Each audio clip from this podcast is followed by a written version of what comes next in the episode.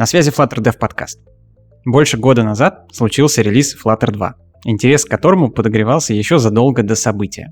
Мало кто ожидал, что те, кто за год не успели смигрировать свой проект на второй Flutter, этого не сделают, наверное, уже никогда. Потому что 11 мая на Google I.O. 2022 сообществу был представлен Flutter 3.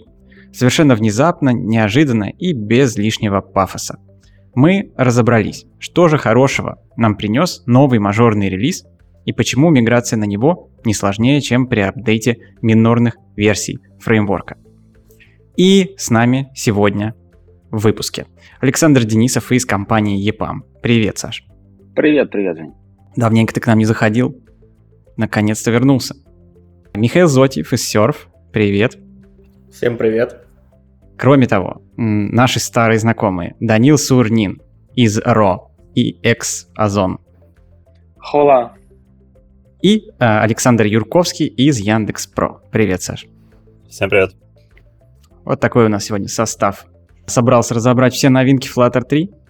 И да, не только Flutter 3 мы сегодня обсуждаем, но и, конечно же, Dart 2.17. Вы все прекрасно знаете, что язык э, с фреймворком уже давно идут э, рука об руку, и все новые релизы выходят э, по парам.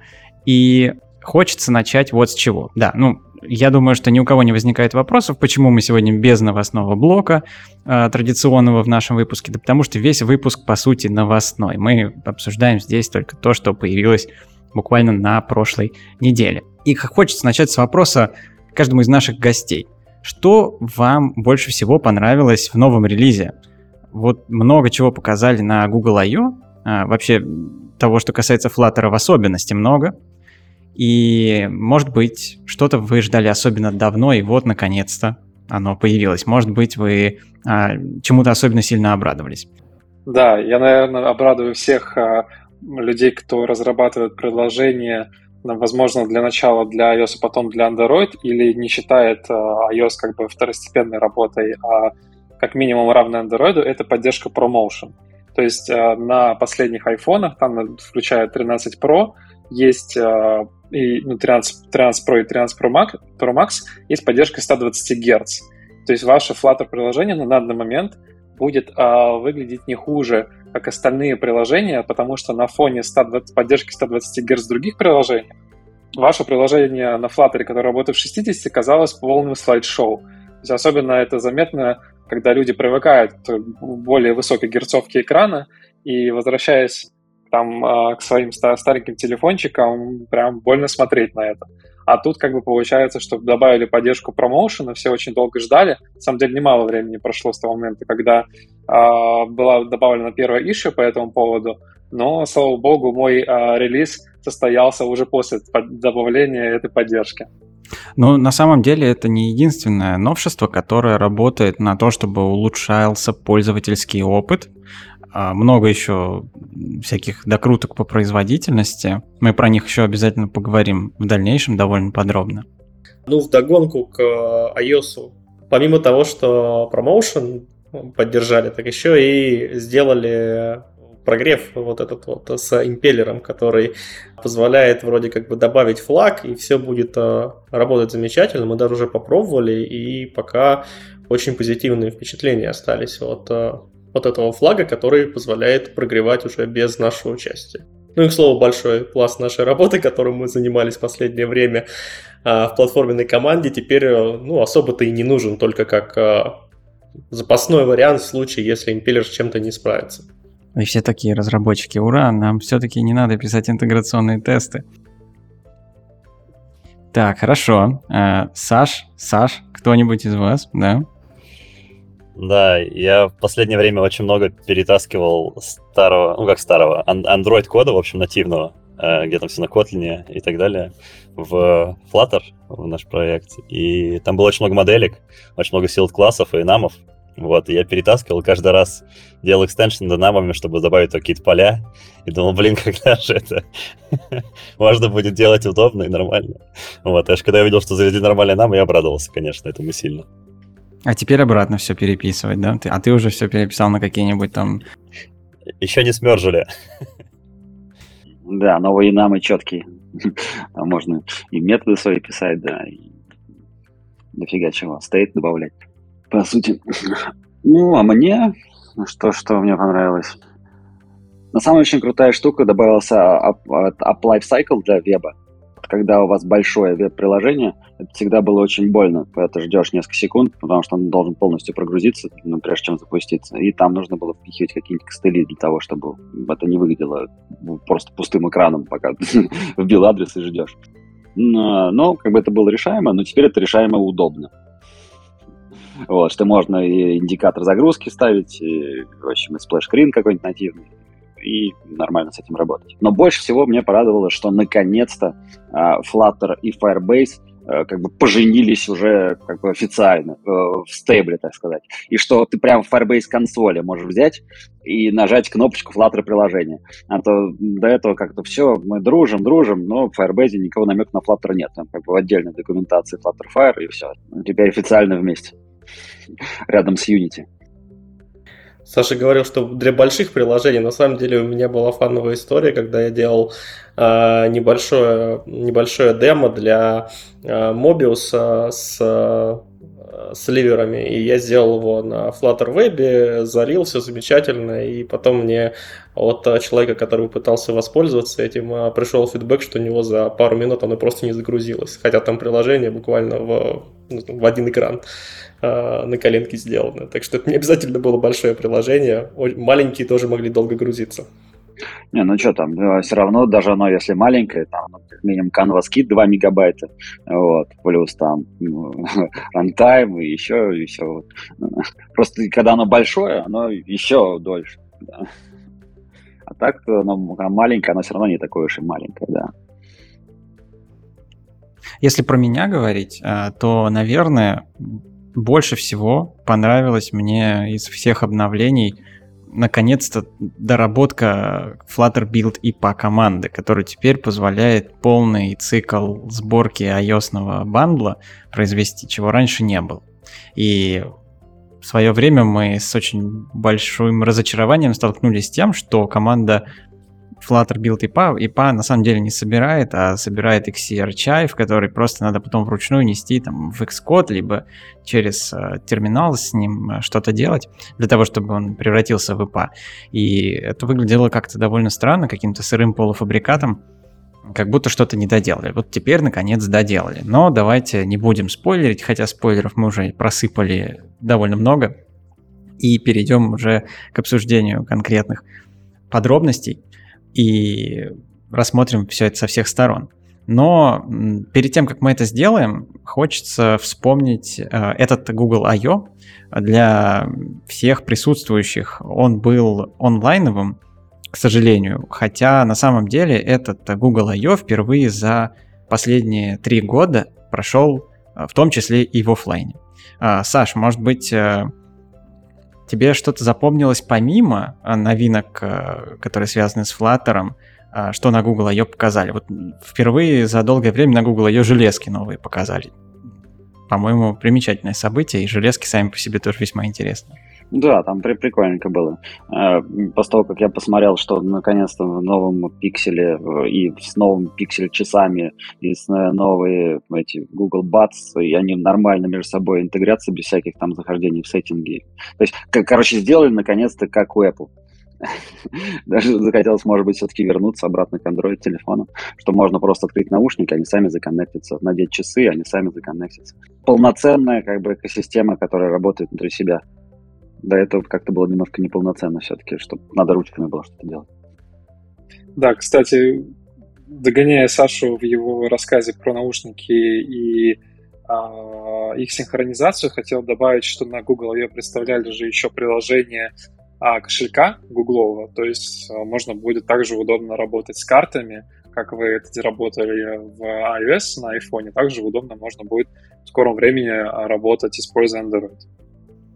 На самом деле, когда Саша рассказывал про возврат с, с айфонов на, на Android фоны, мне вспомнилось, э, долгое время я занимался андроидом и вращался в Android комьюнити, и там это такая настоящая драма, когда очередной андроидчик вдруг выясняется, что он перешел на iPhone.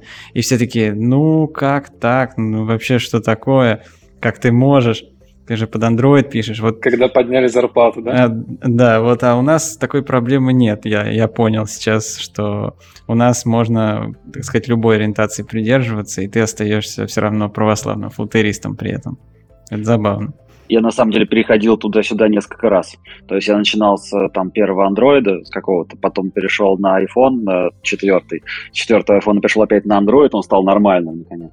Вот. А потом, когда через несколько поколений айфонов я опять смотрел на iPhone, так о, что-то он уже не такой нормальный, да, пора обратно на iPhone. Вот сейчас, глядишь, может быть, и опять в обратная итерация будет. Давайте померяемся старым, самым старым андроидом, которым вы пользовались. Я пользовался 1.5. Ну, ты выиграл, наверное. Я пользовался 2... а, вот что было после двойки, я уже не помню, к сожалению. У меня был один точка что-то. Вот, один точка что-то, я уже не помню. Что? Алды, алды заходят. Понятно, все с вами. Миш, а ты? А, я, если честно, не помню. По-моему, что-то было какое Jelly Beam или что-то такое назывался. Не, ну это уже вообще... Это довольно-таки новый, да. Я как-то а- Это ос- 4, 2, осо- особо ранний я как-то не застал. Мимо меня все эти боли прошли. Это 4, это либо 4.2.2 или 4.2.1, точно не помню. Я помню, что когда все сидели на 1.6 и 2.1, все просто с глазами по 5 рублей смотрели на Android 3.0 Honeycomb. Это было прям целое событие а, на Google I.O., когда представляли Android а, Honeycomb. Это поддержка планшетов, это было просто нечто грандиозное. Кстати, так уж совпало, я сейчас а, начал читать книжку Чета Хаса, а, м, которую он написал в прошлом году про создание андроида. Очень занятное чтиво. Рекомендую, если найдете. А, редкая книжка. Там прям вся история, начиная с а, 2005 года и по наши дни, как система создавалась. Это буквально книжка про то, чтобы ты не чувствовал себя а, костылеписателем, да, то есть как бы чтобы ты на фоне этой на фоне этой разработки чувствовал, что ты какой-то гениальный разработчик и никаких костылей не пишешь. Ну, кстати, одна из я там прочитал пока совсем немного, но одна из интересных мыслей там была про то, там на самом деле рассматривается период намного больше, нежели жизнь Android-системы, потому что команда, которая в итоге э, стала разрабатывать Android, она до этого в разных других компаниях занималась чем-то похожим. И попытки написать хорошую операционку для мобилок уже были, но все они заканчивались э, неудачей, потому что получалась какая-то ерунда. А, И получалась она по разным причинам. Ну, типа Symbian, например, э, система, которая даже на устройствах одного производителя не всегда запускалась. Там одна и та же версия. Под, буквально под каждое устройство там нужно было ее тюнить э, дополнительно.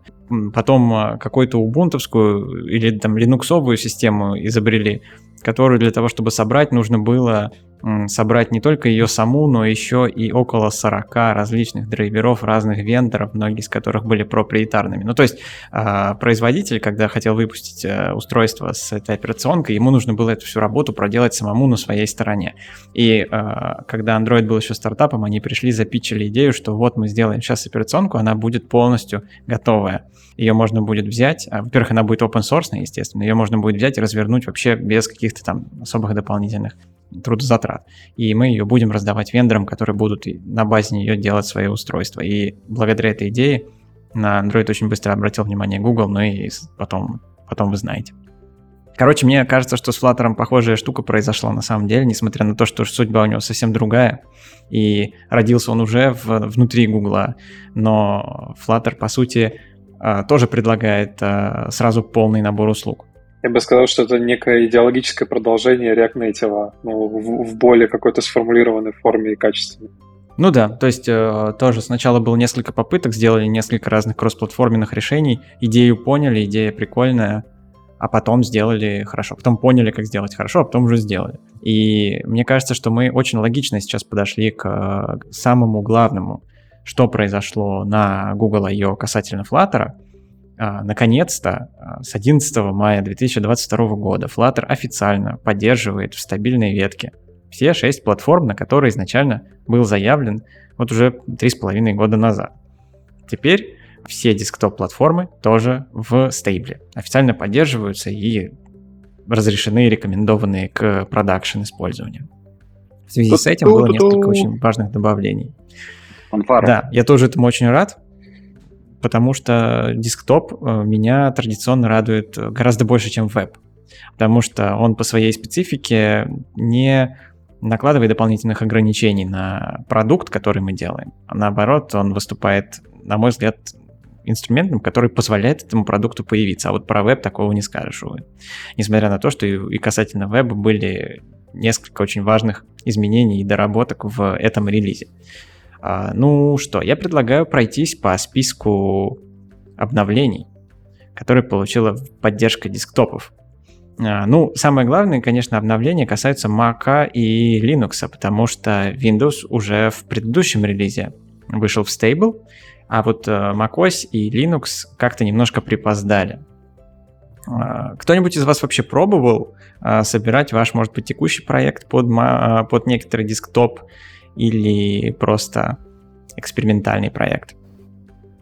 Я почти всегда, когда выходит какая-то новая платформа, просто для галочки собираю его и такой, типа, это возможно. Я просто хочу это испытать ощущение, что я вроде Android-разработчик, который потом нажал кнопку когда-то там пару лет назад, и оно и под iOS запустилось. Потом я сделал то же самое, но там под веб или под, под, под что там, под десктоп, да. Недавно еще, кстати, Telegram же сделал вот эти веб, веб там тоже ботов своих, и вот я специально уделил как-то вечер, чтобы запустить там один из наших там старых каких-то приложений под э, веб и запустить его внутри Телеграма. И тоже такой, о, класс, минимум усилий, оно уже работает. Я так чувствую, ты опять э, скоро придешь к нам, только теперь уже не с VK э, мини эпсами, а с телеграм-ботами. Да, хотел, хотел. Если найду время, когда-нибудь я это сделаю. А по механике расскажи в двух словах, если ты уже разобрался, что там как. Ну, то же самое, WebView и, ну, библиотечка для там взаимодействия. По сути, тот же самый про который мы рассказывали. Ну, то есть концепция один в один точно такая же. Если я правильно понимаю, они добавили в Telegram возможность разработчикам запускать WebView, а, в которой ты исполняешь JS-скрипты, которые, ну, по крайней мере, как и в стандартном WebView флат, ну, API Flutter, тоже примерно то же самое, да? Окей. Ну, раз уж я продолжил этот разговор, я бы хотел добавить то, что а, на начальном этапе, когда разрабатывается продукт, запустить, я лично запускал а, на macOS приложение еще, наверное, в самом начале, когда появилась такая возможность, это было года полтора, наверное, уже назад, и все работало отлично, ну, буквально как на телефоне. То есть вот эта как бы проприетарная экосистема Apple, она позволяет э, даже вот кроссплатформенные фреймворки, видимо, заводить вообще без каких-либо проблем, как на айфоне, так и на планшете, так и на, так и в macOS. То есть там, видимо, каких-то супер различий нет для того, чтобы была возможность запустить. Но есть одна, как бы, один есть камень преткновения в том, что когда приложение развивается, развивается и начинает а, требовать и использовать самые разные пакеты, которые у нас есть в PubDev, да, то гарантировать то, что у них уже есть поддержка macOS, мы не можем. К сожалению, как бы еще не столько много пакетов а open source имеет поддержку десктопа, поэтому нужно как бы быть морально к этому готовым, что какие-то существующие сложные приложения, которые используют эти пакеты, на macOS, скорее всего, работать не будут или потребуются какие-то доработки, чтобы заменить там часть функционала или вообще его вырезать. В любом случае, я думаю, что это дело времени, причем я думаю, что при нынешнем развитии сообщества Flutter разработчиков дело не очень большого времени. И если вы хотите сейчас какой-то карьерный совет, а, это будет рисковый совет, но, возможно, вы потом скажете нам спасибо, потому что мне кажется, что если вы хотите стать редким и ценным специалистом, то самое время хорошо изучить особенности взаимодействия с десктоп-платформами в контексте Flutter фреймворка. И мне кажется, что в перспективе года-двух это станет а, действительно очень востребовано, потому что я реально на сегодняшний день не вижу каких-то серьезных причин, почему Flutter а, может не выстрелить именно как а, один из ведущих десктопных фреймворков, который позволяет делать действительно неотличимые от нативных подходов вещи. Я бы хотел добавить к твоим словам, что а, то, что ты говоришь, скорее всего, случится, но в первую очередь это случится с Linux и с Windows, потому что многие разработчики пробовали, трогали там Win32, многие разработчики там, буквально разрабатывают на Linux, а вот с macOS, возможно, будет сложнее. Я имел, э, имел честь пообщаться с человеком, который разрабатывал приложение чисто под macOS, и он мне таких ужасов и кошмаров рассказывал про API, которые дают доступ там, к микрофону или камере, там буквально нужна хорошая экспертиза, и таких специалистов действительно мало. Надеюсь, эта кроссплатформенность, она увеличит то количество людей, которые способны разрабатывать нормальные приложения под macOS. Я бы хотел еще просто добавить, но вы обсуждали сейчас, что не так просто, ну, не, не всегда приложения, написанные там под мобилку, запустятся на macOS, потому что там какие-то библиотеки и так далее. Тут же еще нужно учитывать, что доделки в любом случае понадобятся ну, потому что просто запустить мобильное приложение на десктопе, это как бы не, не совсем то, что нужно, потому что, по крайней мере, user experience на десктопе совсем другой. Ну, не то, что совсем другой, но сильно другой в каких-то определенных местах. То есть, например, ты, ты должен там, работать с, с физической клавиатурой, а не с виртуальной. Ты должен работать, э, как на вебе, там, с мышкой, все эти хавер-эффекты там и прочее. Вот. Ты там э, работаешь с меню своего приложения и так далее. То есть, в любом случае, какие-то куски надо дописывать. Это очень ценное замечание. Я вот недавно на Хабре статью опубликовал. Ну, традиционно мы делаем перевод э, статьи What's New in Flutter – а, выпускаем на русском на Хабре с нашими комментариями и вот собираем комменты читателей. И в этот раз кто-то написал, о, да что там ваш Flutter на десктопе может. Я вот недавно запускал, пробовал, и что я там увидел? Да, конечно, просто растянутое мобильное приложение на десктопе, вот и все. И э, здесь нужно под э, Сашиными словами подписаться. Конечно, если вы просто запускаете ваш э, проект, ориентированный на мобильные платформы под десктоп, при этом никаких адаптаций, никаких доработок именно по UX не делая, то вы, конечно же, и получите просто растянутое мобильное приложение и ничего больше. Нужно адаптировать, причем эта работа не в плоскости даже больше разработчика, это в плоскости дизайнера работа. А вот когда вы это сделаете, и, а самое главное, Flutter позволяет это сделать, и вот э, это его, наверное, самая сильная сторона, что уже есть и виджеты, и виджет-киты готовые под эти платформы. Вот берите их, используйте, изучайте UX-подходы, а, которые на данных десктоп-платформах применимы, и делайте приложение, которое уже не будет просто растянутым мобильным, а будет настоящим десктопным. Ну, кстати, с мобильным приложением это в большей степени, да, верно. Но вот если есть уже версия с вебом, мне кажется, должно быть намного более просто, потому что визуальная часть и э, пользовательский опыт более похожи, там, за исключением каких-то дополнительных взаимодействий там, с контекстным меню, с э, меню приложения, если оно есть и так далее. Вот это может быть намного более э, простым с точки зрения да, адаптации. Конечно, очевидно, потому что на вебе ты также работаешь с физической клавиатурой, там с теми же фокусами и так далее. А, я просто еще хотел добавить, что вот как раз приходится с мобилки на веб-десктоп. Я как раз недавно публиковал воркшоп названием Journey from mobile to web desktop, а, где можно по шагам пройтись, э, научиться пользоваться ну, работой с фокусом, работой с хавером, там, с кнопками и так далее. Недавно в Твиттере закидывал там ссылочка висит, так что это welcome. Это как раз я использовал новую функциональность Darpad по возможности создания воркшопов. Там есть сейчас новая фишка такая, что можно воркшопы делать прямо в Darpad. Да, я бы, кстати, хотел добавить, что при разработке под десктоп есть хорошие примеры всяких различных стартапов и даже того стартапа, который, которого пригласили для анонса Flutter 3.0. Это, сейчас не вспомню название стартапа, но я точно запомнил название а, open source решения, которое они представили, это называется Superlist.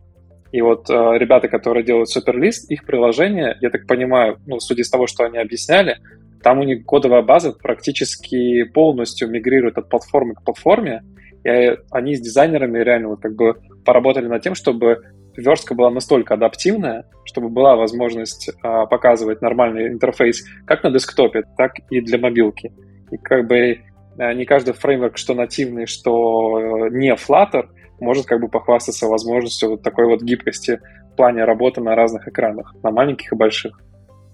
Ну, предлагаю пройтись по перечню изменений, которые мы получили в третьем Flutter, связанных с десктопными платформами, и за что-нибудь зацепимся и обсудим дополнительно.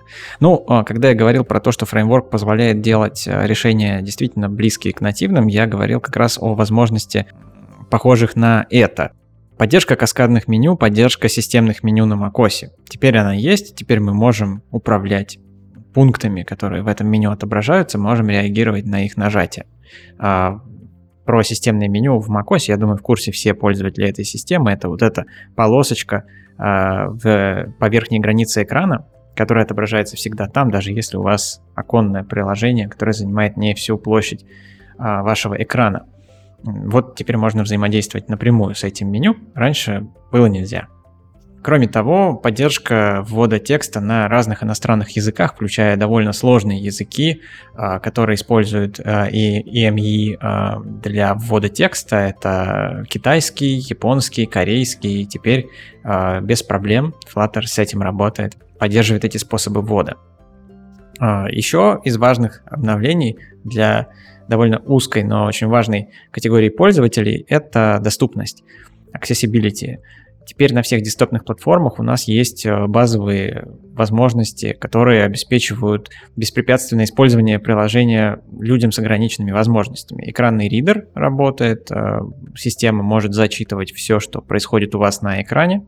Если вы как разработчик об этом позаботились заранее, а, это инверсия цветов для тех, кто цвета воспринимает не совсем так, как мы, и упрощенная навигация из э, важных для разработчиков вещей это Universal Binary для macOS. Это вещь, благодаря которой э, вы, собирая э, ваше приложение, получаете возможность запускать его и на старых маках, у которых Intel процессоры, и на новых маках, у которых Apple Silicon процессоры, более известные как M1 и, и далее. А, благодаря Universal Binary, который включен по умолчанию при сборке для macOS, вам ничего дополнительно делать с этим не придется. А, ну и последнее, что хотелось бы подчеркнуть а, для тех из вас, кто интересуется Windows разработкой, Windows 7 и Windows 8 больше не в фокусе внимание Flutter команды. Это не значит, что приложения, которые будут написаны на Flutter, не будут работать на Windows 7 и 8. Они будут работать в большинстве случаев, но э, на этих версиях операционки Flutter больше не тестируется. То есть пока он сам по себе работает, все будет хорошо. Когда он сам по себе сломается, ну, тут э, никто ничего и не обещал поддерживать. Теперь у нас э, Windows 10 и выше поддерживается официально. Я бы немножко добавил про эту новость. Речь идет не про приложения, которые сделаны на Flutter, а именно про поддержку э, Windows 7 и Windows 8 как среды разработки. То есть это связано с тем, что Microsoft сами э, насколько я знаю, э, стали меньше уделять этому внимания и задеприкейтили эти версии. Вот. И именно как среда разработки, то есть операционка, в которой вы будете разрабатывать на Flutter, это э, там какая-то такая интересная формулировка с э, максимальной возможной совместимостью или что-то такое, но типа мы вам ничего не гарантируем. Вот. Но именно приложения, которые вы будете делать на Flutter, конечные, на них это не должно никаким образом сказаться. Кстати, маленький офф-топ. Недавно я видел своими глазами Windows 11, и, возможно, вы слышали, что на Windows 11 а, теперь а, можно запускать Android-приложение.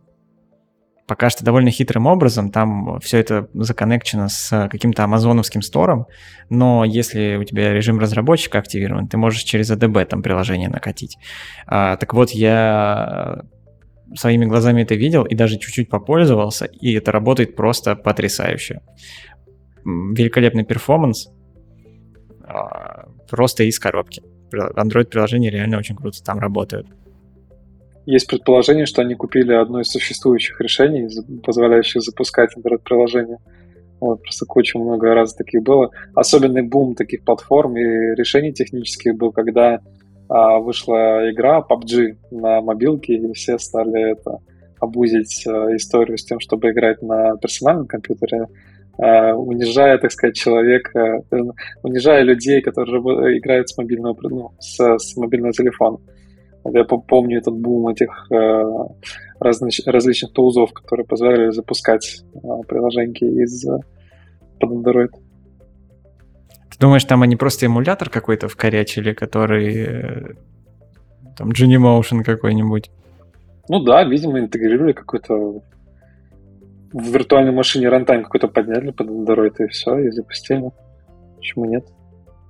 Короче, пока одни мучаются над тем, чтобы десктопную поддержку винды обеспечить винда, а в это время пилит поддержку мобильных приложений. И называется «Кто кого опередит».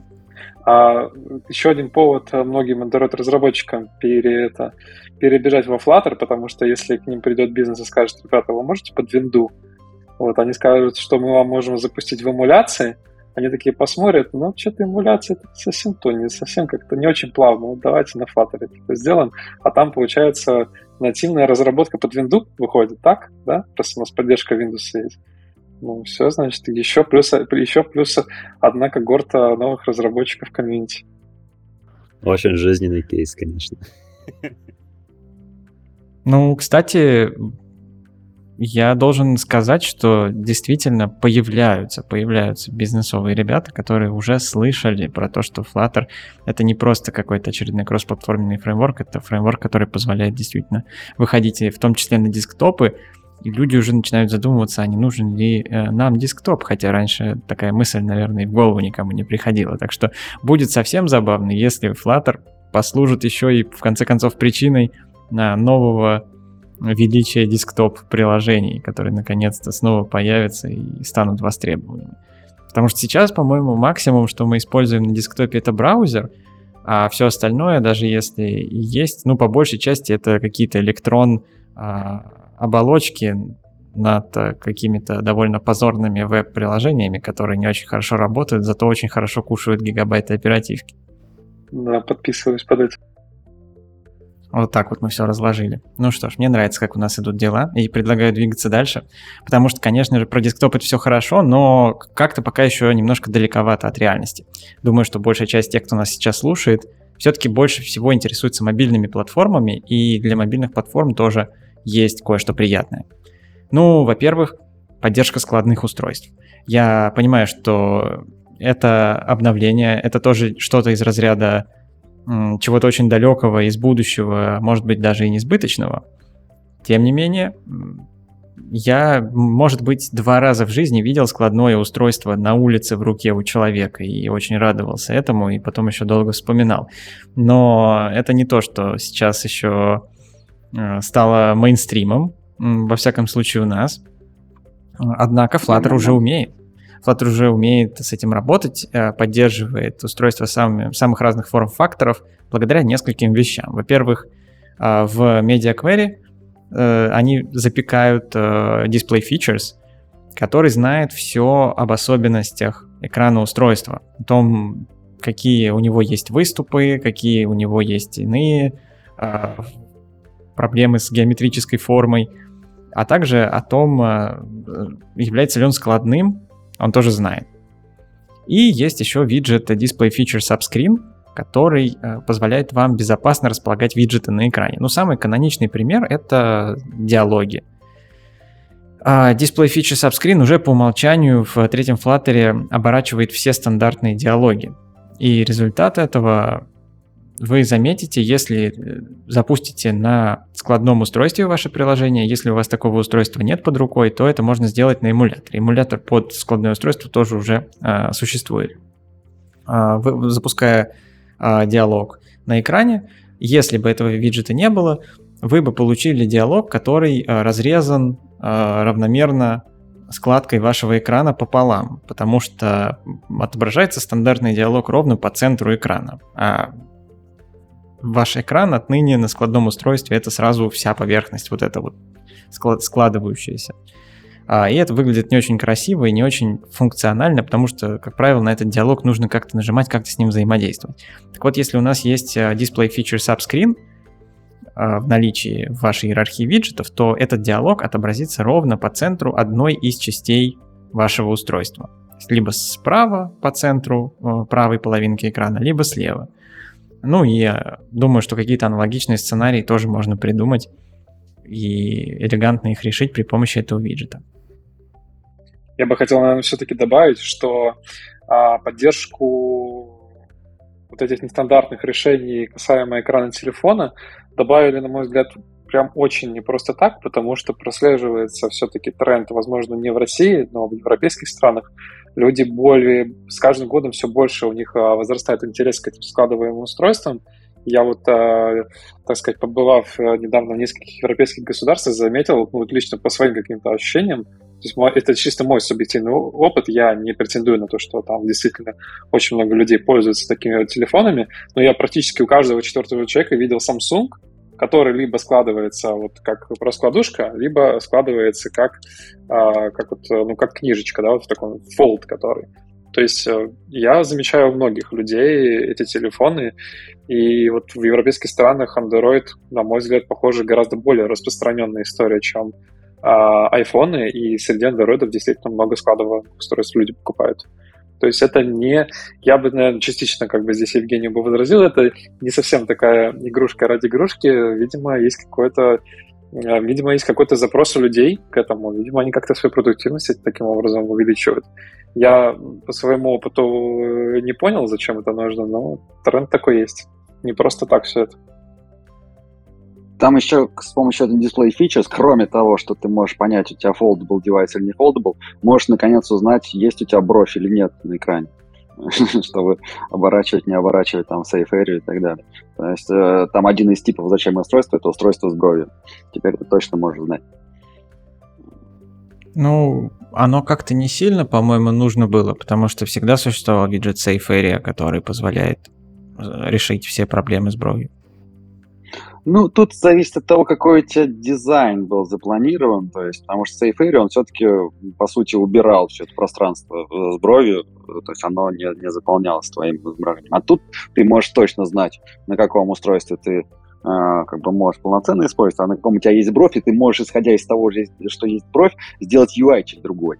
Э, там с боков от брови что-то располагать или не располагать и так далее и if, if padding топ не равен нулу, или, точнее, не нулу, а ноль, то, значит, есть бровь.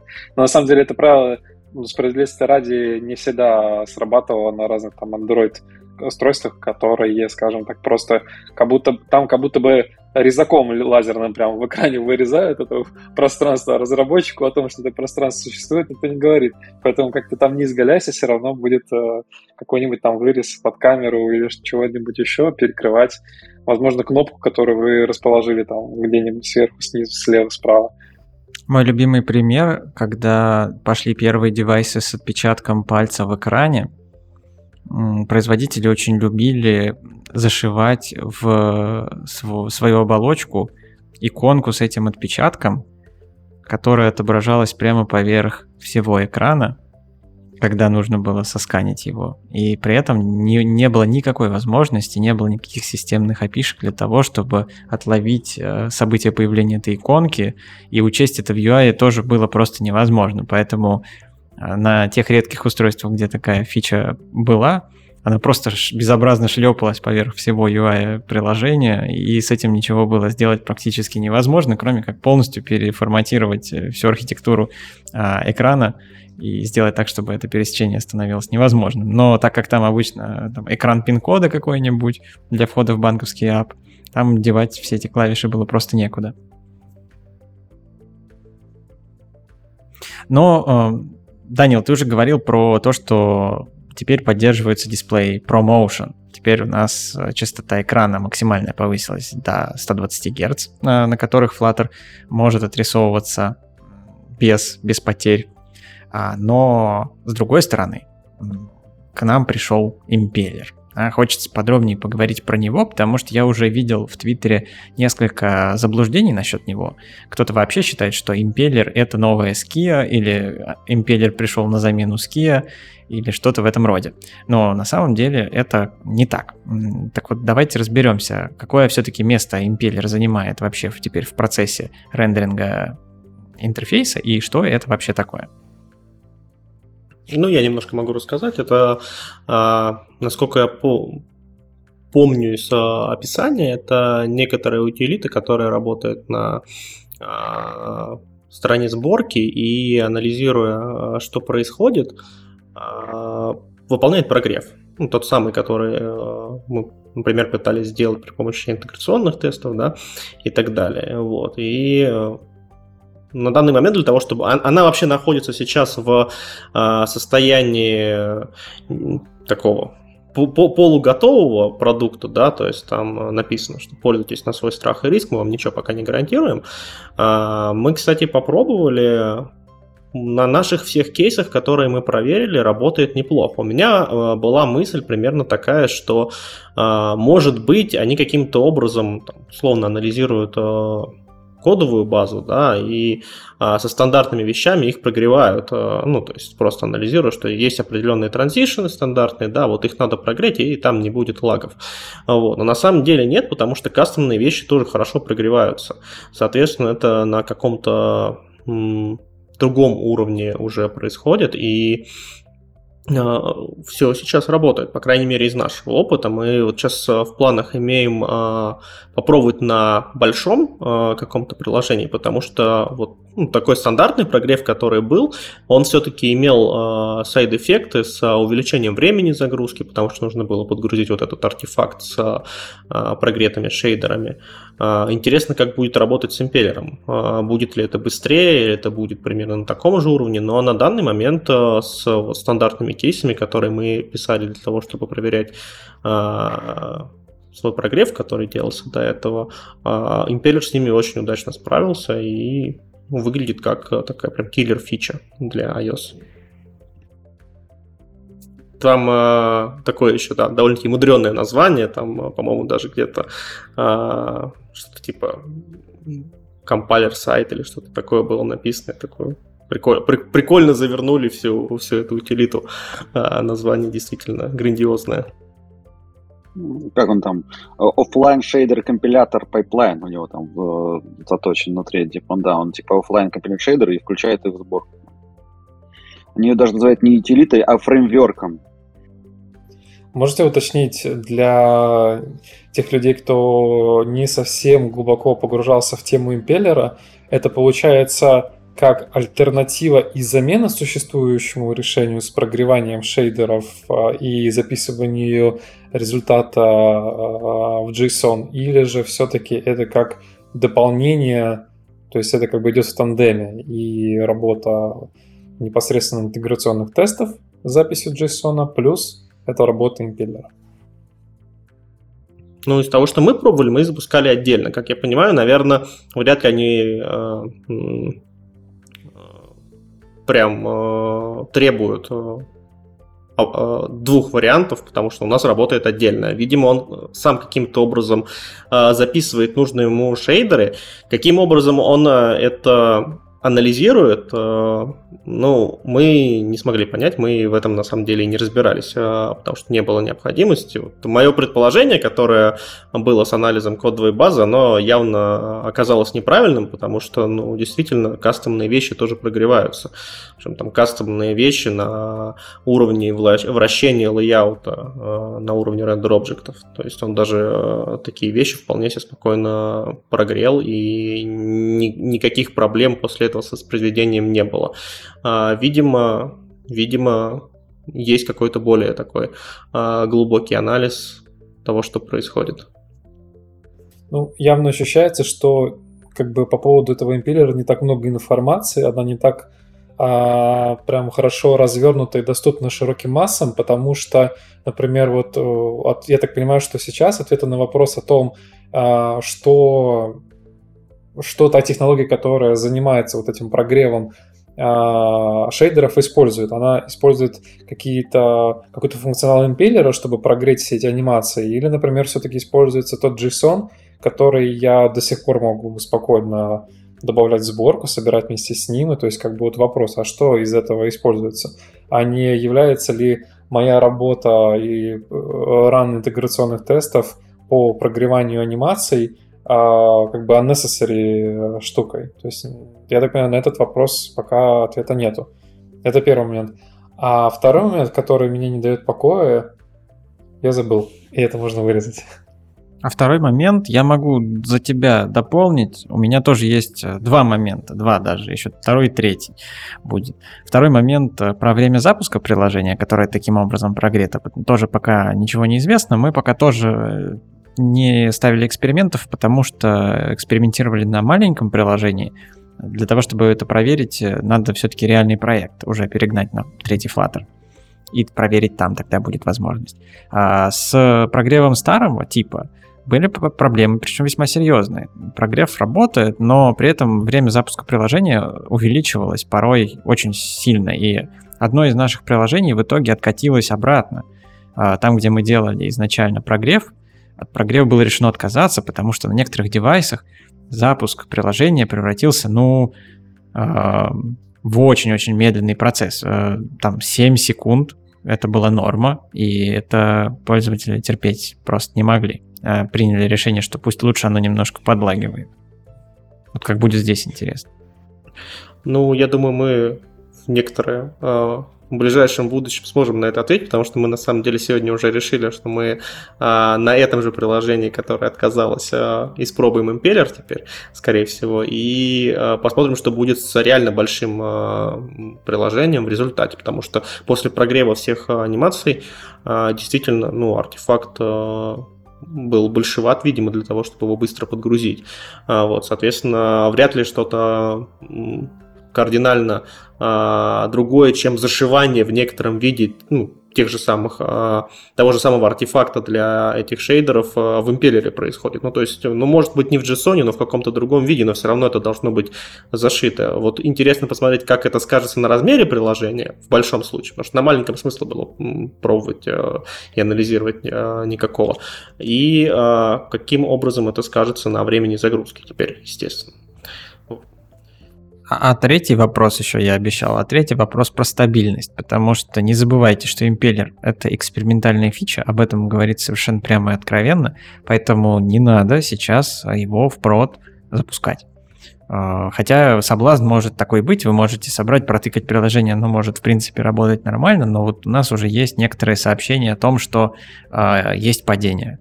Есть реальные падения, в сборке с импеллером. Пока природа их непонятна, может быть, код неправильно был как-то написан, может быть, э, и с импеллером проблемы.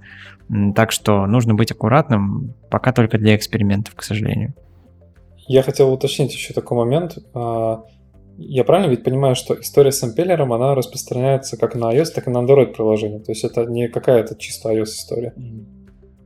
Ну, смотри, пока только ios эта история, но она ios потому что это эксперимент. Они начали с iOS и будут это дальше раскатывать и на другие платформы. Я думаю, что когда это выйдет уже в релиз, оно выйдет на все платформы, но это будет, наверное, не очень скоро. Что-то мне подсказывает. Такое внутреннее ощущение. Ну, кстати, вот все-таки к продолжению об импеллере я точно не могу ответить на вопрос, а, было, было ли добавлен импеллер вместе с поддержкой 120 Гц и промоушена на iOS. Но я точно помню, что без прогрева и без использования JSON, где записаны результаты шейдеров, диалоги и ботом-шиты продолжали глючить при первом запуске. То есть из чего я сделаю, возможно, наведомо ложный вывод о том, что импеллер не прогревает такого рода анимации, но я могу ошибаться, я не претендую здесь на истинность, как бы, и это я не проверял. А ты проверял э, в сборке с э, специальным флагом? О, да, да. Ну, тогда да, тогда действительно, возможно, проблемы есть. Но, однако, мы возлагаем импеллер большие надежды и очень надеемся, что это попытка, которая по счету уже приведет к успеху нас на пути борьбы с э, джанками. Потому что пора бы уже. Движемся дальше. Одной строкой э, обновили версию Gradle, максимально возможную, и Android Gradle плагина. Теперь можно смело обновляться до Gradle 7.4 и до плагина версии 7.1.2. Но что точно нельзя списывать со счетов, так это закат эры 32-битных ios систем. Да, скорее всего, таких девайсов живых уже осталось очень мало. Это iPhone 4s, iPhone 5, iPhone 5c и устройства второго, третьего и четвертого поколений iPad.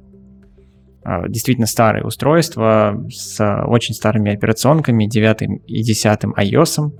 И я думаю, что это предсказуемо, с одной стороны, потому что осенью вообще обещают поднять минимальную версию iOS, которую Flutter поддерживает до 11. Так что ничего страшного не происходит. Э, но Flutter 3 — это последний стабильный релиз фреймворка с поддержкой этих версий iOS.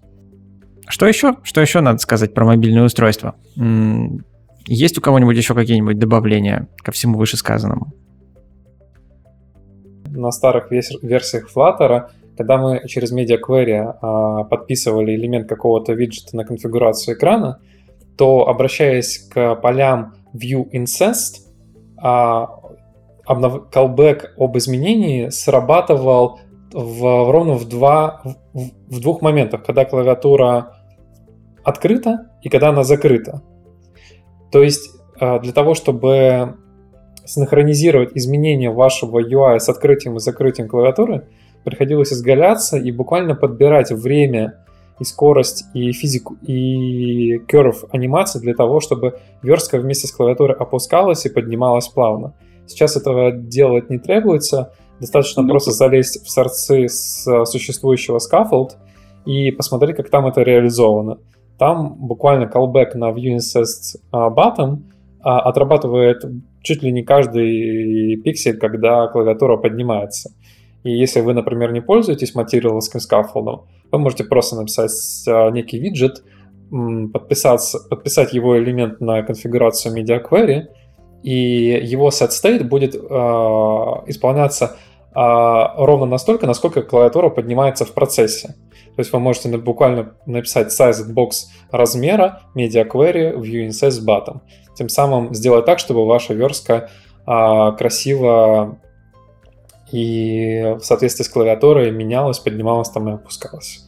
Это вот э, такой вот нововведение. По всей видимости, интенсивность э, некоторых, то есть много позитивных и интересных историй и новостей про Flutter 3.0, но есть небольшой негатив. Негатив связан с тем, что насколько я почувствовал на себе и насколько я увидел по фидбэкам а, в GitHub и количеством issues, возросло а, количество issues, связанные с какими-то внутренними падениями фреймворка, что касается IO Flutter 1, IO Flutter 2, какие-то процессы, какие-то странные неизвестные мобильным разработчикам а, истории внутри Flutter падают. То есть, к сожалению, не обладая, не являясь членом а, команды Flutter и не обладая экспертизы по работе с, со ски и возможностями библиотеками, которые используются для того, чтобы буквально показывать пиксели на экране, разобраться в этом очень сложно.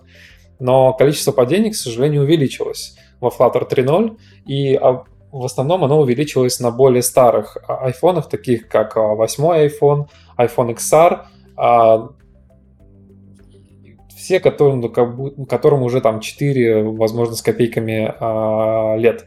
А что касается современных последних версий айфонов, я не обнаружил там ни на iPhone 12 mini, ни на iPhone 13 Pro а, мне не, не удалось а, воспроизвести эти проблемы. Ну, справедливости ради, на iPhone 12 mini после суперинтенсивного пользования приложением на, на протяжении двух минут мне удалось крашнуть его. И это такой вяло текущий баг, которого, который нельзя, а, который, контекст которого нельзя сузить к тому, чтобы сказать, вот проблема, вот ее stack trace. То есть это абсолютно рандомная ошибка, и я прикрепил а, ссылку а, в план нашего подкаста, чтобы можно было, например, добавить ее а, в анонс, чтобы люди тоже могли посмотреть и проследить за тем, как это довольно сложная и интересная багулина, какой жизнью она живет и как скоро ее закроют. Я хотел э, добавить смешную фишку, что на самом деле уже даже не Dart 2.17, а уже Dart 2.17.1 вышел. Да и на самом деле Flutter уже 3.0.1 уже быстренько склепали и закинули, да. Так что мы 3-0, 3-0, а уже вот мы пока собирались, уже 3-0-1 зафигачили.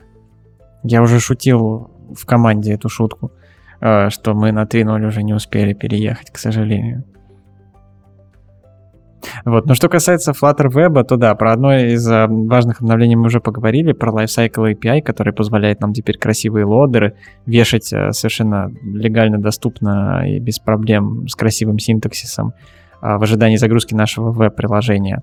Раньше мы такой возможности были лишены, приходилось либо смотреть на белый экран в ожидании загрузки, либо костылить все это дело как-то там через HTML-странички. Причем возможность была, но она была совсем некрасивая и неудобная. А теперь уже Lifecycle API а, нам позволяет все это сделать нормально. А, мы уже этим воспользовались на нашем внутреннем веб-проекте.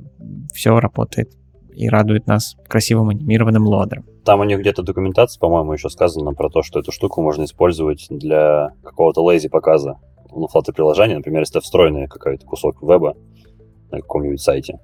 И тогда получается, ну, можно заранее как бы прокешировать весь engine и так далее. И когда юзер там куда-нибудь нажмет, флоты приложения просто моментально уже запустится, потому что уже будет прогрето. И останется только, по сути, main вызвать. В общем, наш с по-моему, все. Ну, по поводу производительности, я помню, что были большие нарекания на то, как э, большие изображения отображают Flutter Web.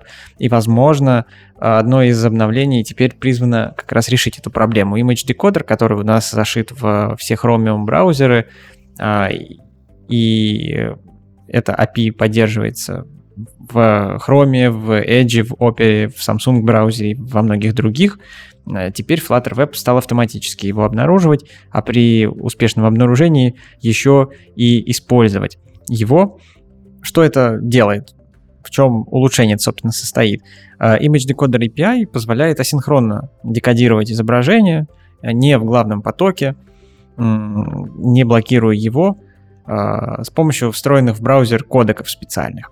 И по заверениям разработчиков, а, это решение ускоряет дешифровку изображений в два раза и избавляет приложение от лагов, которые могут возникать при загрузке изображений. Я думаю, что особенно это касается больших а, изображений, с которыми Flutter традиционно не дружил. Вот мы не пробовали, поэтому прокомментировать это как-то исходя из э, собственного опыта не могу, к сожалению. Но есть, есть надежда, что стало лучше можем как-нибудь вернуться к этой теме и пригласить вновь а, человека, который нам рассказывал немножко про Flutter. У них есть а, целый большой проект а, доставки еды. У них есть веб-сайт. И я помню, что действительно производительность этого сайта, она не была прям не была супер высокой, и вот интересно послушать его фидбэк по поводу после этого изменения. Мне кажется, что производительность вот этого большого листа различных продуктов с изобилием разных изображений должно было увеличиться. Хочется послушать, как, какие новости у него после этого произошли. Мы проверяли на небольших э, проектах, но поскольку мы с, с основной проектом сейчас занимаясь еще не перевели, поэтому на нем пока не было возможности проверить. Но на небольших проектах проверили, да, ну, реально быстрее начинает работать. Еще хочется поговорить про расширение тем. Это не совсем связано с вебом, я думаю, что это касается уже всех нас сразу, всех платформ, а, но добавили такую штуку, как экстеншены для тем. А, довольно интересная вещь, которая позволяет очень гибко работать с темами, кастомизируя их и а, создавая специальные классы, в которых можно сделать набор полей настраиваемых, для ваших тем и использовать их гораздо удобнее, нежели, не, нежели раньше, когда их не было. Кто-нибудь уже пробовал их в деле? По-моему, вообще во Flutter не особо люди любят а, пользоваться этими темами. Каждый там пишет какие-то свои кастомные темы. И не, встречал пока разработчиков, которые сказали, блин, я вот использую Flutter тему, я там ее там на шамане, там цвета и прокинул. Обычно как-то все на каких-то статических переменных в абстрактном классе э, держится. То есть это из того, что я видел. Я, кстати, хотел бы поднять еще одну интересную тему. Я здесь, возможно, а, скажу какую-то ерунду, но как минимум к стейту stateful виджетов, которые находятся выше по дереву, стало, появилась возможность обращаться в state. То есть во Flutter 3.0 вы можете обратиться к навигатору в init state, и оно будет работать. И, по-моему, раньше это не работало. Вот поправьте меня, если я не прав. Ты имеешь в виду, что ну, есть этот метод у контекста там э, depend on, а есть get, по-моему. Ну, в общем, который вычитывает. Ну, и к тому, что они расширили свой API, теперь можно вот не подписываться на обновление, а одноразово его вызвать и произвести на нем какую-то операцию. Был такой метод find accessor of exact type, и он не работал Uh, он не работал раньше в InState, я это точно помню. Сейчас он, похоже, что заработал. То есть к inherited виджетам, uh, которые обращаются там через intrinsic, что-то там, в общем, а, нельзя еще обращаться в InState, к, в InState, но вот а, к depend of exact type, метод, который с сложностью O от N, то есть тех уровней, которые по, по дереву вверх ты бежишь, стал, стал доступен в InState, начал работать. Я на самом деле еще в комбинации с late-модификаторами а, кучу кода непонятного, некрасивого сократил тем, что, тем, что инициализ тем, что свои какие-то а, допустим, там блоки или презентеры можно буквально записывать через late модификатор а, в стейте виджета, а, используя вот этот метод find accessor of exact type. Вот, это прям сокращает огромное количество бойлерплейта, комбинация вот этого, этого метода, который начал работать в InState, и late переменных. Я знаю, что еще сокращает размер бойлерплейта суперинициализаторы. Конечно, не так сильно, но приятно. А, ну, тут э, история довольно простая. Раньше вам для того, чтобы прокинуть а, какой-то аргумент через конструктор какого-то класса, нужно было его объявить в конструкторе, а потом а, прокинуть его уже после, ниже, в специальной конструкции.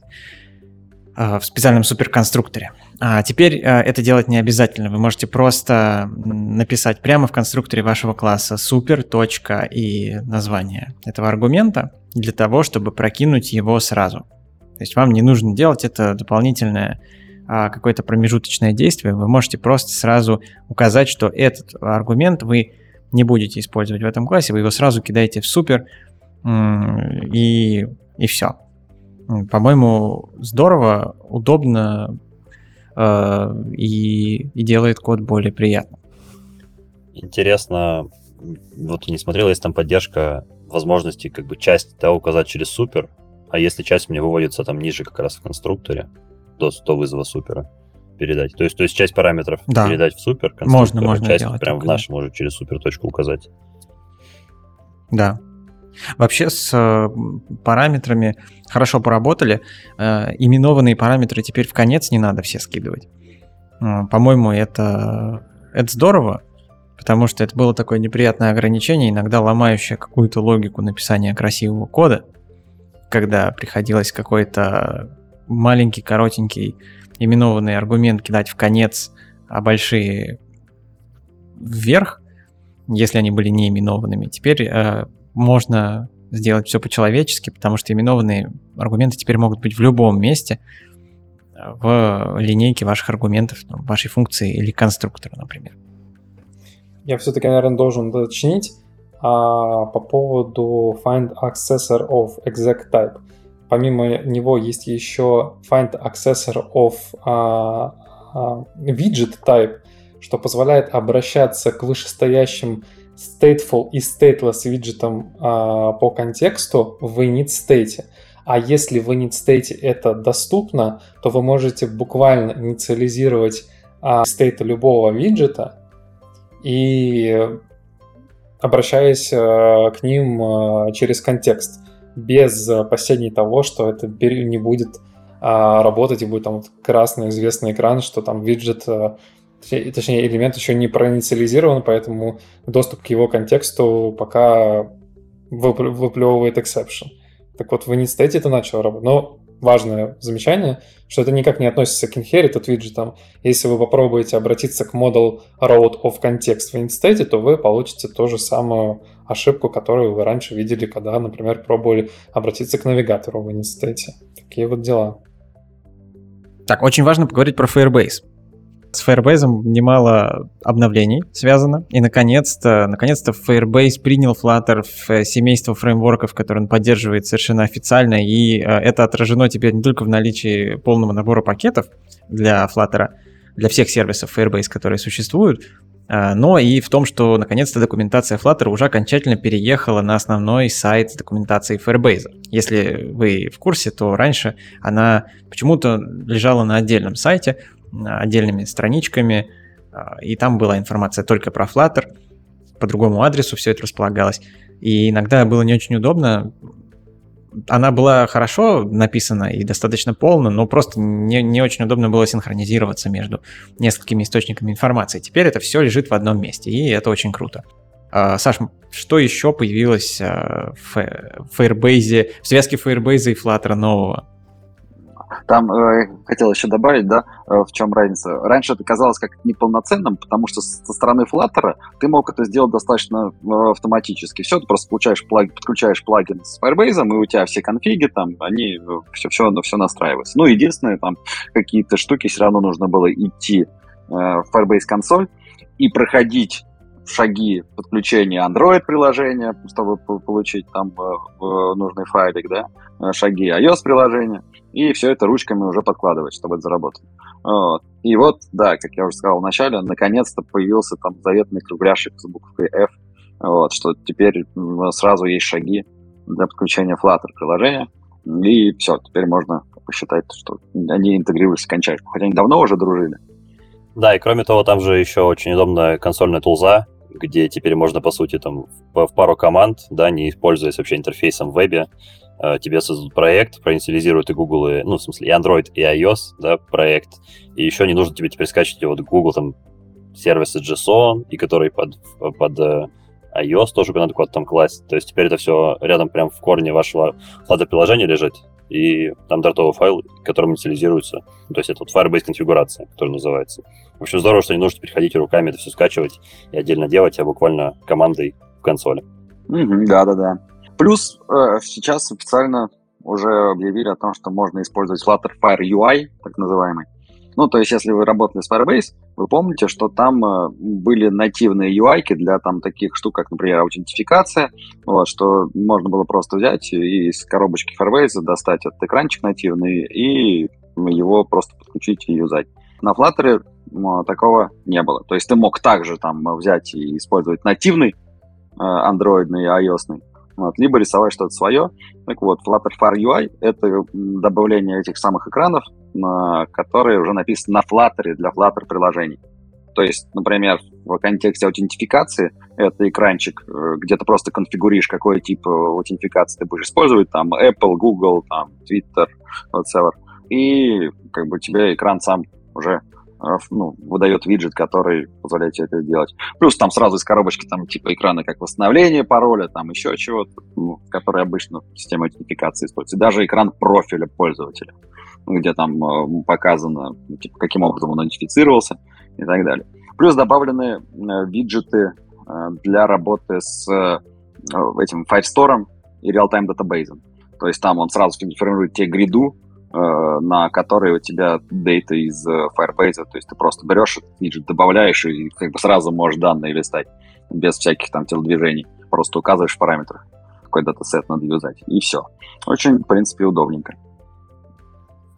Это звучит как больше какая-то системная да, штука для какой-то, может, админки или что-нибудь такое, где вот Flutter Web поднимаешь для каких-нибудь внутренних tools, да? Ну, если касательно данных, то да. Э, понятно, что в обычном приложении такое редко может понадобиться, для того, что тебе сразу все данные, ну, ну или там не все, а какая-то какая часть их отображать в приде. Понятно, что это больше для системных тулзов. Но вот, а что касается аутентификации, это понятно уже для, как раз для рабочих приложений. Так, ну а еще там, по-моему, стародавнюю проблему решили, что Flutter ошибки всегда нон-фаталы. Теперь можно их помечать как фатальные, а, и а, это выглядит уже гораздо более по-взрослому. Да. Раньше работа с крашлитиком была больнее, да, теперь наконец-то они стабилизировали, да, и теперь Firebase э, с крашлитик работает с Flutter приложениями нормально, как с обычными нативными приложениями. Нормально пишет ошибки, нормально можно посмотреть статую, и там, trace и так далее. Все можно смотреть полноценно. И это очень-очень-очень круто, потому что даже подключив крашлитику, иногда было нужно было делать дополнительные телодвижения там с аналитикой и еще с чем-то, чтобы нормально разобраться, что у тебя где падает, поскольку они не, не выпадали как полноценные ошибки. Да, ну и давайте, наверное, пробежимся по самому мероприятию. Поговорим о том, что же в этом году представляло собой Google I.O.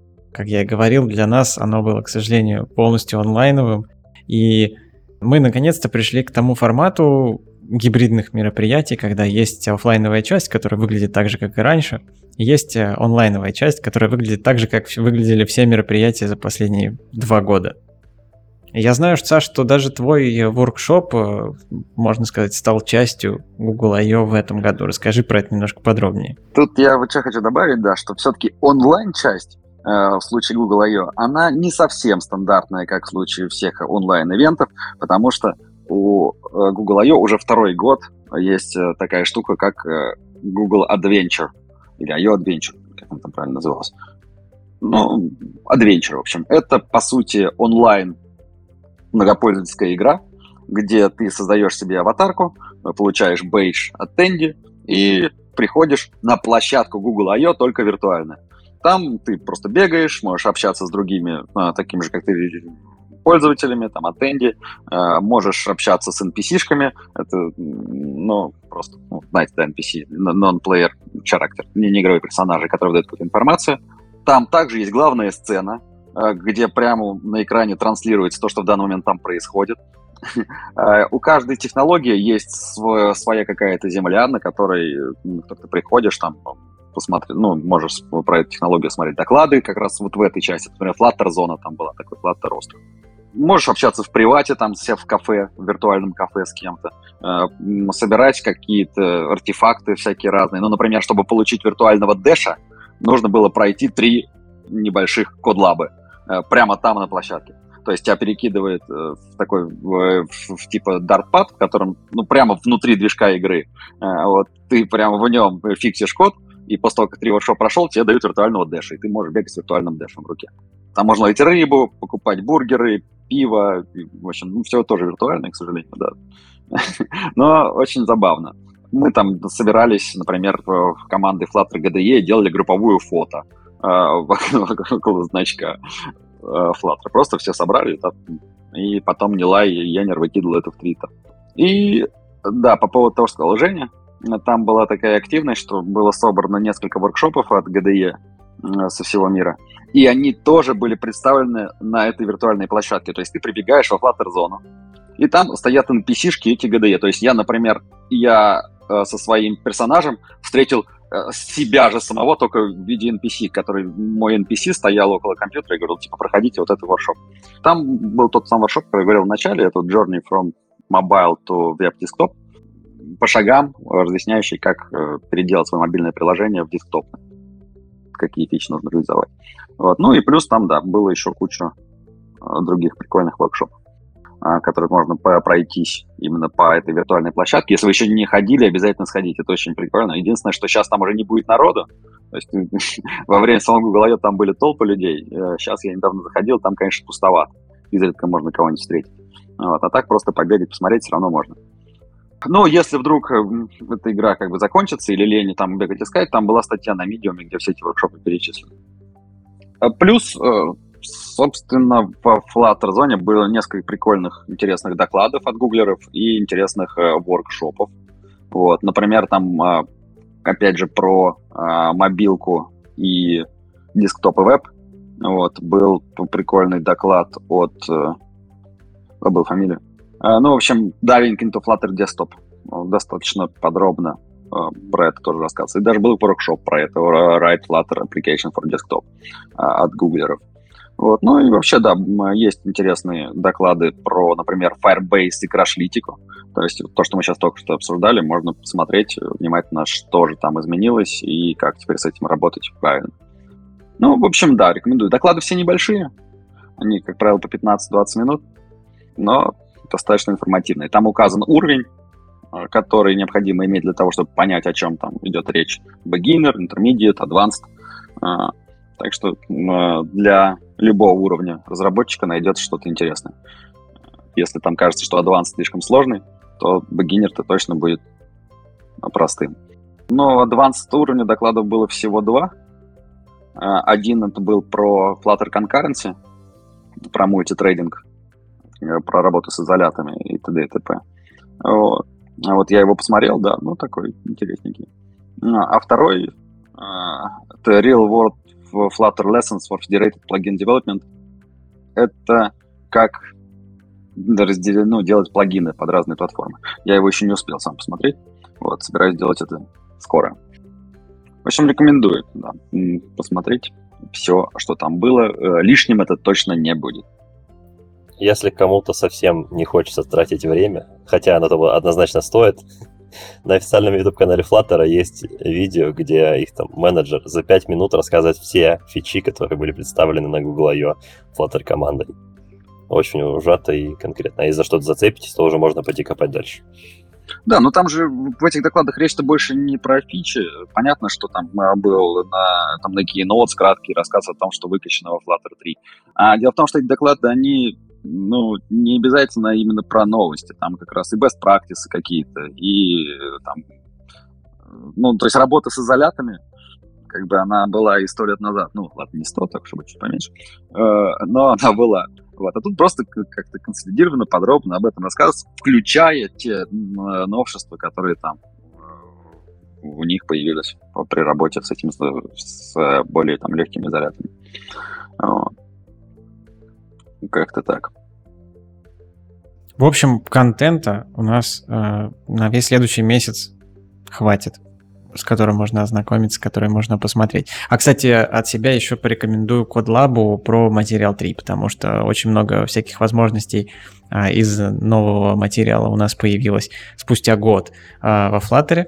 И для того, чтобы все это освоить, появилась очень здоровская CodeLab, пройдя которую вы многие из этих возможностей пощупаете своими руками.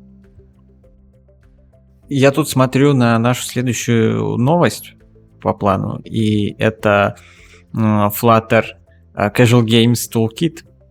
И что-то у меня такие воспоминания нахлынули, как мы записывали выпуск про разработку игр на Flutter. Это было довольно давно, года два назад, наверное.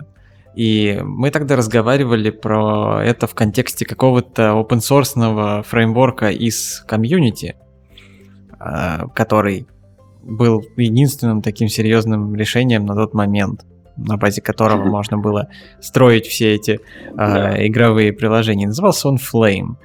А, да, и да, вот да. А, сейчас я вижу ссылку на Flame Package в официальной документации а, на страничке Casual Games Toolkit. И мало того, вот эта игруля, которая ну, при, ну, для Google I.O. был разработан, этот э, да, который Flutter плюс Firebase, он же тоже сделан с помощью Flame.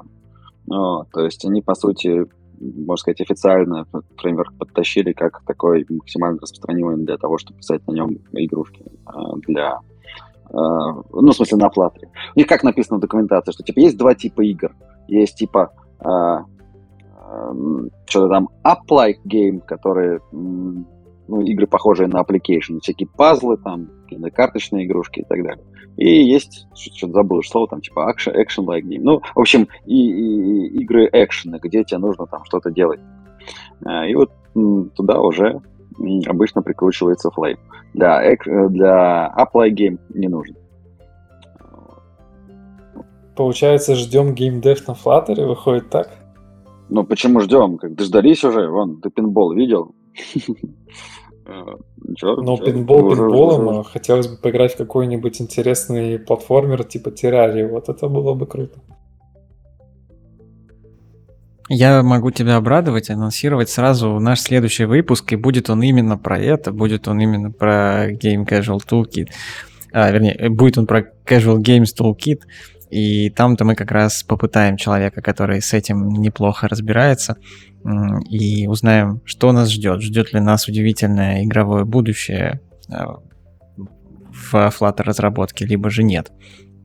То есть правильно ли я понимаю, что это примерно история, как мы засунули тебе в фреймворк в фреймворк, то есть где, где-то где радуется один экзибит, да, что теперь можно будет а, внутри фреймворка Flutter использовать фреймворк, а, который, по сути, наверное, будет как бы неким 2D игровым движком, получается, что-то так можно, наверное, обозвать это. Ну, по всей видимости, получается так. А подробности как раз мы с вами узнаем в следующей серии. Пока можно Пока можно только точно э, э, сказать, что как минимум в этом Casual Game Toolkit уже заранее присобачен туда э, темплейт, на, на котором типа можно сразу делать игрушку. Ну, достаточно удобно, я его посмотрел. Там сразу из коробки прикручены э, такие штуки, там типа как Crashlytica, там э, Enough Purchases, ACI, там звук и музыка, э, меню из коробки, там типа этот Board, э, и просто кастомизируешь и юзаешь. Ну, такой, да. Для, для супер игр, если лениво самому этому делать, можно оттуда взять чуть-чуть. Ну, работать напильником, и все, вперед. Саму игру только дописать еще.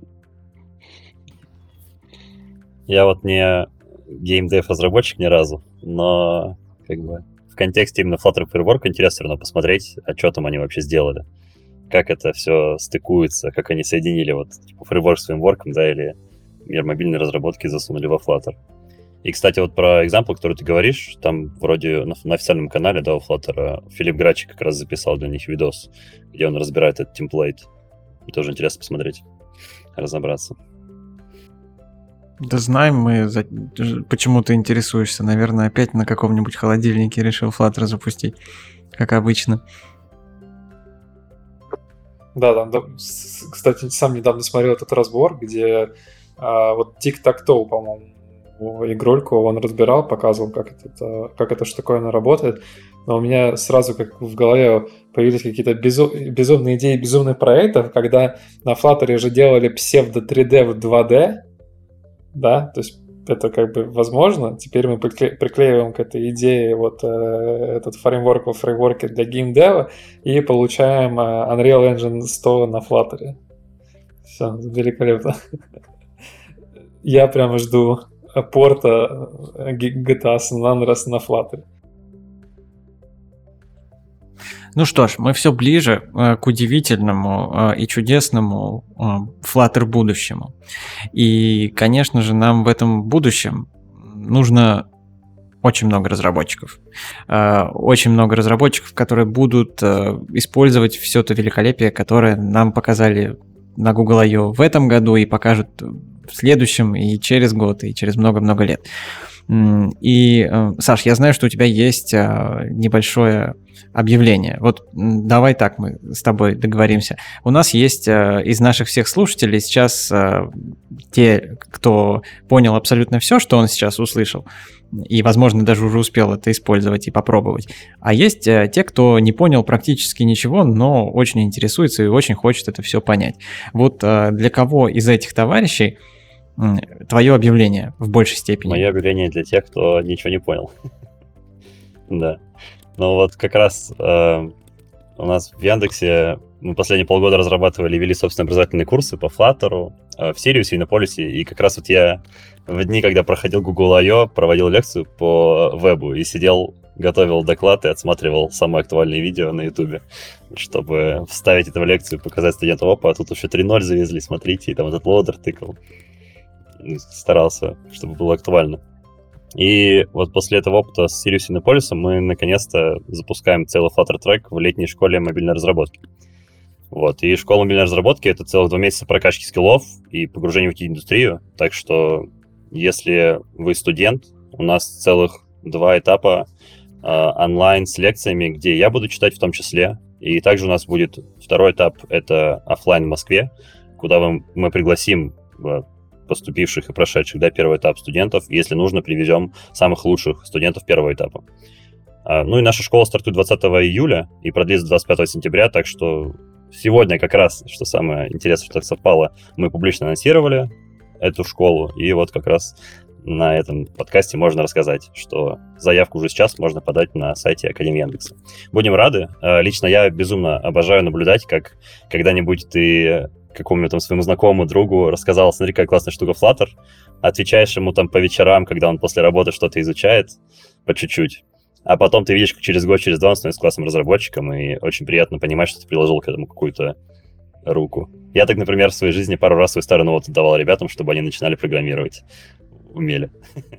так что да.